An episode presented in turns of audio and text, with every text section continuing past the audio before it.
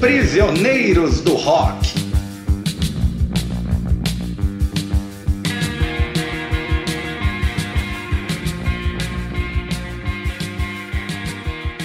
Olá, meus amigos, bom dia, bem-vindos ao podcast Prisioneiros do Rock. Aqui, Christian, estou com meus amigos Felipe e Jair e nós vamos, é, mais uma vez, fazer a discografia de uma banda. Nós fizemos uma escolha da dobradinha Joy Division New Order. Né? Então, hoje nós vamos começar falando da banda que foi formada antes do New Order, que existiu durante um curto espaço de tempo, que era o Joy Division. Discografias.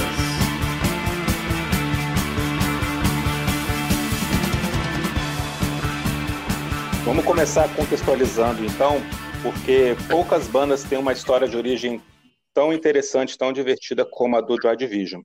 Eles começam num show que acontece na cidade natal dos integrantes da banda, Manchester, no norte da Inglaterra, em julho de 76, quando uma banda desconhecida vai tocar pela primeira vez na cidade. O nome dessa banda é Sex Pistols.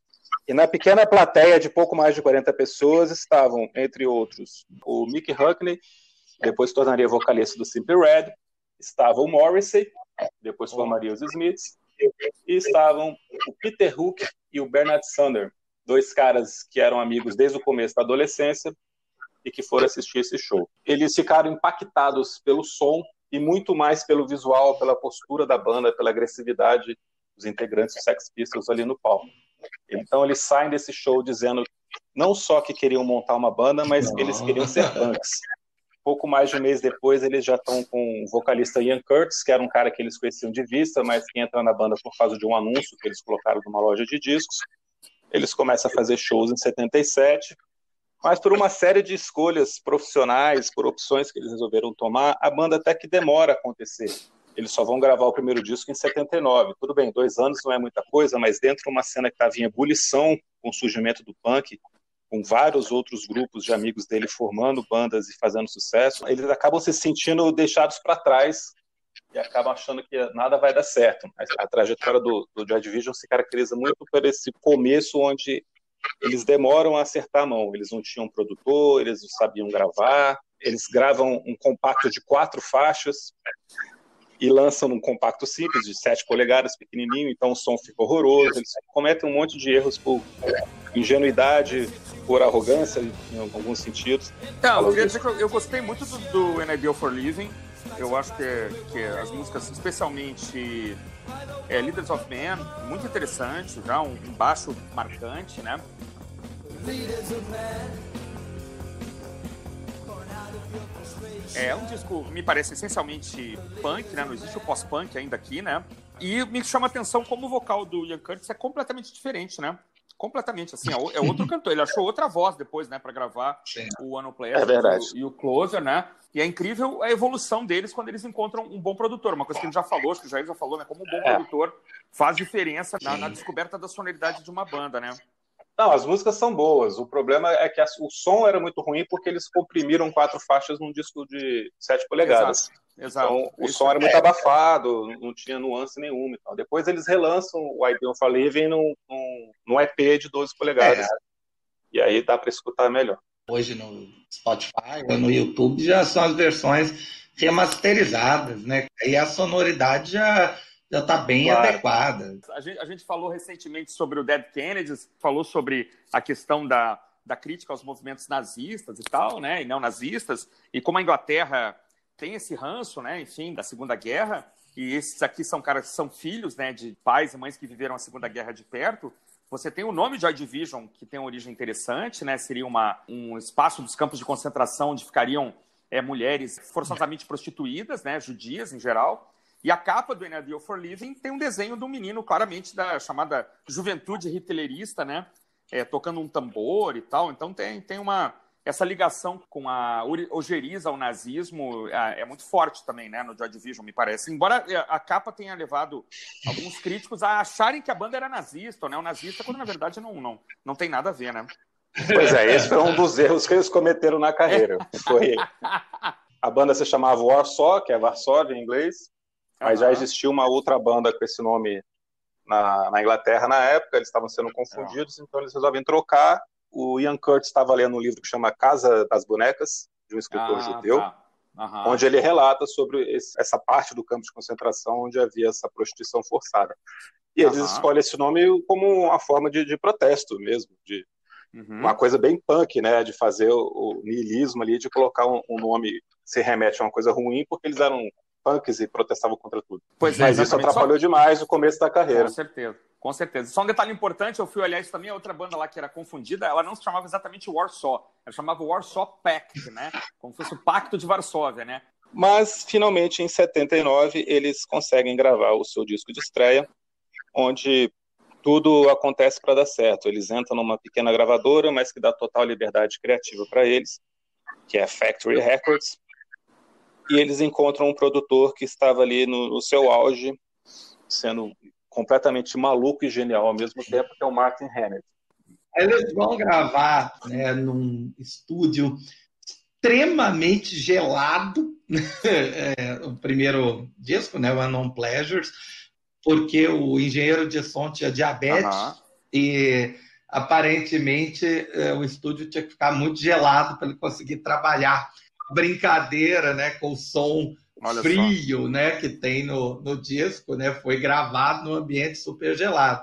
O Ian Curtis já tinha entendido melhor a voz dele mesmo, e ele gostava de gravar as uhum. vozes em um take. Né? E normalmente com as luzes ah. apagadas e sem nenhuma ajuda né, para ler a letra. Não, tudo de cabeça. Letras que cada um interpreta da forma que quiser, ao nível a banda decidiu não colocar as letras no, no disco. O encarte, Bernard Summer brinca que é, é, não, era porque a gente não queria ir para cadeia. Eram letras falando sobre temas né, muito pesados. E é interessante que eles, é, essa história né, que o Felipe contou sobre a, o início do Joy Division aparece num filme a festa nunca termina, né, em português, e aonde mostra que assim, o contrato para a gravação do Unknown Pleasures é, foi assim um papel escrito no bar. Da Factory era tinha né, essa postura é, antissistema também. Então, não, ó, se vocês se separarem, as masters são de vocês, está aqui, eu escrevi. Isso era o contrato. É, é bem interessante esse, esse início anárquico né, da banda. O fato da banda ter demorado para estourar foi favorável para o som deles, porque quando eles vão gravar o No Pleasures, já não fazia mais tanto sentido ser um disco punk como eles soavam no começo da carreira. Então, as músicas que eles chegam no estúdio para gravar já eram mais refinadas, já tinham uma sonoridade mais complexa e se transformam em canções ainda melhores na mão do produtor Matt Hennett uhum. que resolve que vai transformar tudo aquilo ali numa coisa única. Né, o disco então se torna atemporal, você não consegue qualificar o No Pleasures como um, um, disco de 79. Cada uma das 10 canções do álbum aqui são pequenas cápsulas do tempo que podem ser escutadas daqui a 100 anos, que vão soar ainda como originais, como marcantes. É um uhum. disco que passa muita energia, um certo desespero na sonoridade, as, as músicas chegam até a ser assustadoras em alguns momentos, como o é verdade. Insight. Insight começa com um barulho de um, uma porta se fechando, que é um elevador que tinha no estúdio. Botou um microfone no, no elevador velho, que existia lá há 50 anos, e pega aquele som para abrir a música.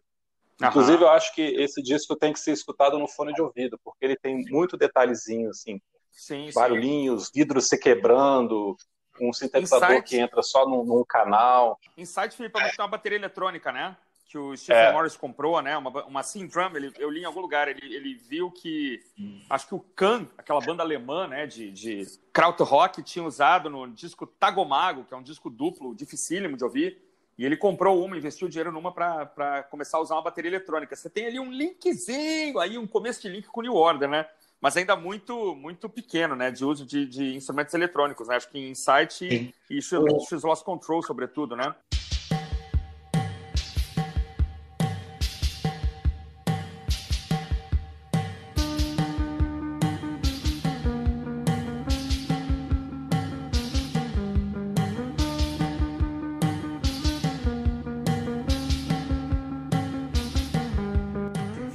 Pois é, a bateria de, de Lost Control não é eletrônica, porque essa é uma música onde o, o Martin Hannett pegou o, o, Stephen Morris, que era o baterista, e fez ah. ele trabalhar que nem um, um, um maluco para gravar repetidamente cada um dos instrumentos da bateria isolados.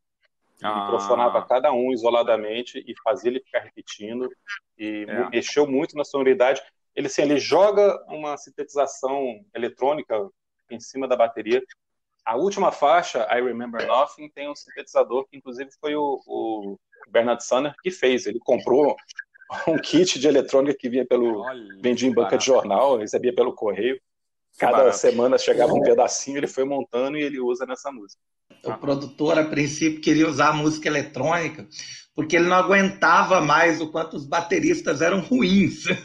Mas aí ele percebeu que o Steve era muito bom. Ele é um, realmente um bom baterista, você vê é, hoje nos shows do New Order atualmente, toca com muita competência, bateria acústica em algo que soa muito eletrônico. O Renner usou uma estratégia é, de, como o Felipe falou mesmo, gravar bumbo separado, timbal separado, e ele ainda passava né, o resultado dessas gravações numa caixa de som que era colocada dentro de um banheiro a ressoar né, e dar uma, né, uma profundidade na música, que hoje seria um atraso né, feito de, digitalmente.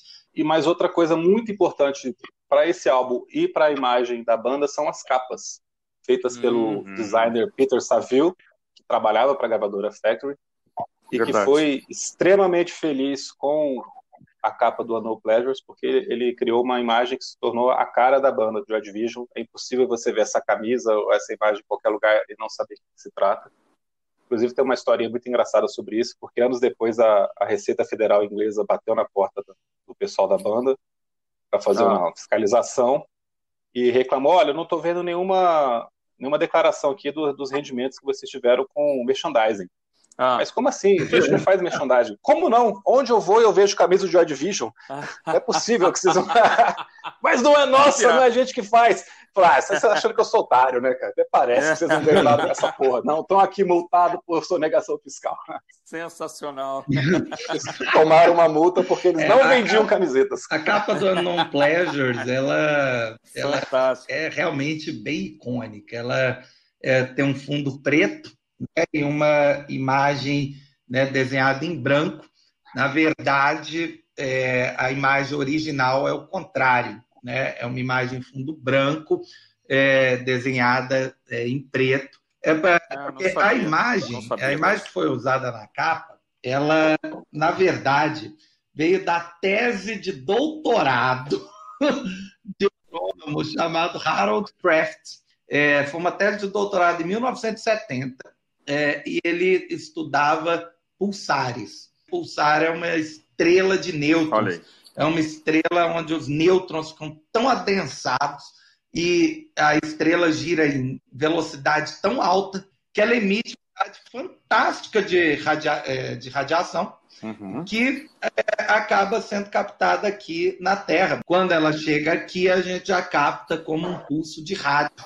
E esse astrônomo ele trabalhou é, essas, né, esses pulsos de rádio vêm desses pulsares, dessas estrelas ultra distantes, né? Esses pulsos eram captados naquele super telescópio, um super rádio telescópio que existe em Porto Rico, chamado Arecibo. E aí, é, essa imagem é, na verdade, é, uma representação desses pulsos de rádio que é, foram captados, processados num computador mas o Harold Kraft né, e alguns colegas pegavam essas imagens do computador, imprimiam e aí desenhavam a nanquim em cima para né, dar contraste, para imprimir. O Peter Saville, seja lá como, é, conseguiu acesso a essa tese, a essa imagem, fotografou e inverteu né, a imagem. Claro, trabalhou, né, mas é, é um negativo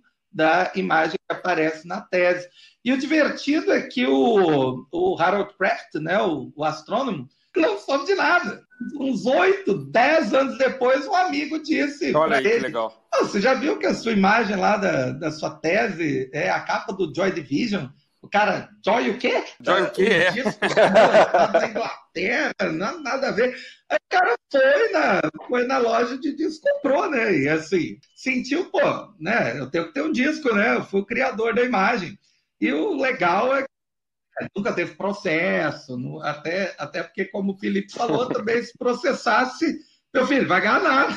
Né? Nem a gente ganha dinheiro com isso aqui, né? Então, era só uma homenagem ao trabalho dele. Então, é, é uma das capas né, é, é, científicas de disco mais interessantes, realmente, que aparece.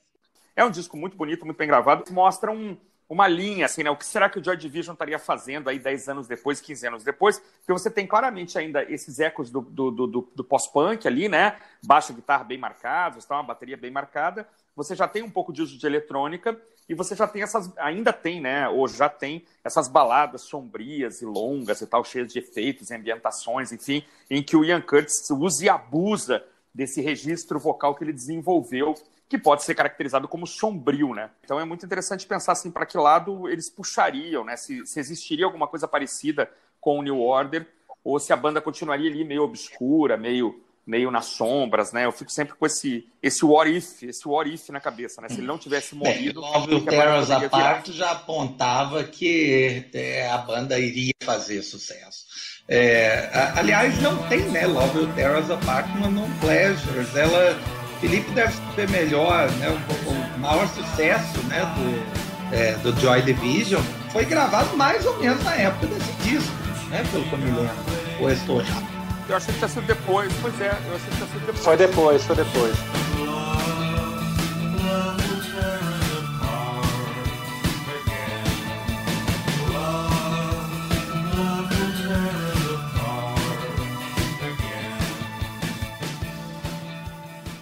Não, Love Terras Apart é gravado no final de 79. É, a versão que eles tocavam nos shows ela é mais rápida, hum. mas eles não ficaram satisfeitos com o resultado, o produtor menos ainda, porque já era um, um tirano, o Martin Hennett, e faz a banda entrar de novo no estúdio para regravar a música algumas semanas depois, que é a versão que ficou mais conhecida. Aí, senhores, dia 18 de maio de 80, morre Ian Kevin Muito Curtis, com 23 anos de idade. Se matou, né? Exatamente. Se matou, se ele enforcou dentro de casa. Ele assiste um filme do Herzog, é isso não? E escutou Iggy Pop, The Idiots. Ele era muito depressivo, assim, tinha uma depressão pesada, né? tinha epilepsia. Para quem, quem nunca ouviu falar aqui, quem estiver nos ouvindo, ele era uma pessoa muito, me parecia muito amargurada, né? Muito, muito complexa, né? Muito jovem, mas, mas já muito... É, o Ian Curtis era muito complexo. E aí, apesar de tudo, apesar dessa, dessa perda inestimável, a banda, dois meses depois, ou né, algo assim, lança né, o disco que já estava gravado, que é o Closer, a outra linda capa. Eu, eu vou de novo destacar que a gente vê aqui é, aquelas longas baladas, né? Agora mais ainda, né? Pelo menos três baladas com mais de seis minutos, músicas um pouco mais arrastadas. E, de novo, algumas músicas já um pouco mais. Ainda conversando com o, com o disco anterior, e para mim, assim, o Elo Perdido, posso estar enganado, eu acabei de escutar esses esse discos agora de novo, né? A Minha End, que é para mim um elo perdido entre o Joy Division e o New Order, que também já usa um pouco de, de coisa eletrônica, já, já, usa um pouco de, de teclado e tal.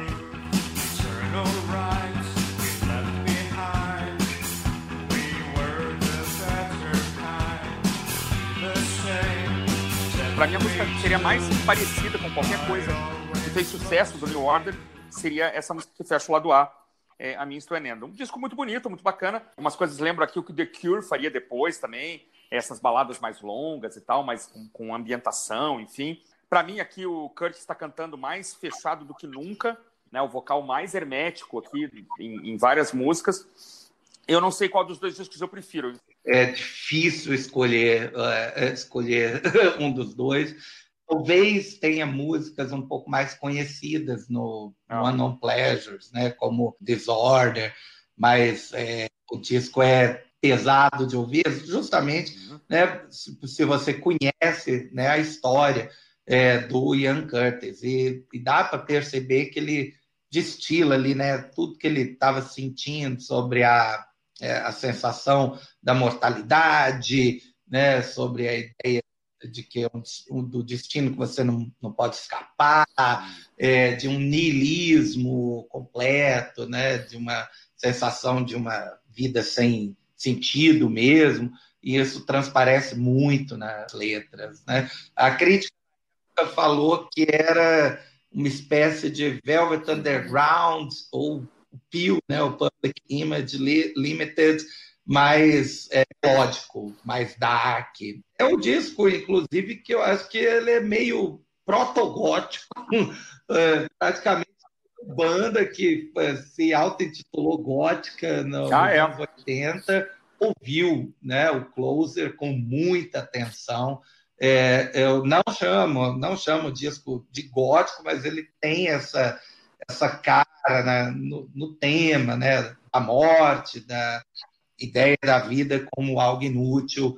É, mal-estar, então, né, Jair? Um é um disco geral, assim, né? essencial né? de se ouvir. É. Mesmo que a experiência não seja mais fácil. Não, você definiu perfeitamente. Ele não é um disco fácil. O Closer é um disco frio. Acho que as músicas são todas um pouco distantes, uma coisa mais vazia, estranha. Os sintetizadores, principalmente, são sempre estranhos. Assim, eles estão ali meio que para incomodar. A sonoridade nunca é agradável.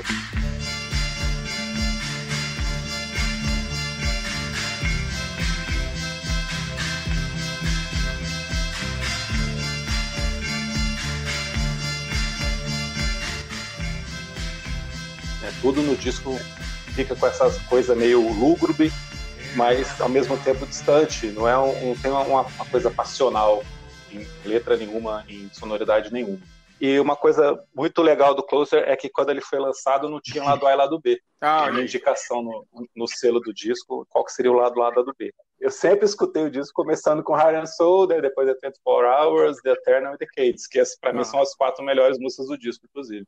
Uhum. Mas depois, quando ele foi lançado em CD, foi invertido. Ele começa com a City X Edition. Mas fazer o quê, né? A capa belíssima também. Fazer o que é ótimo, é.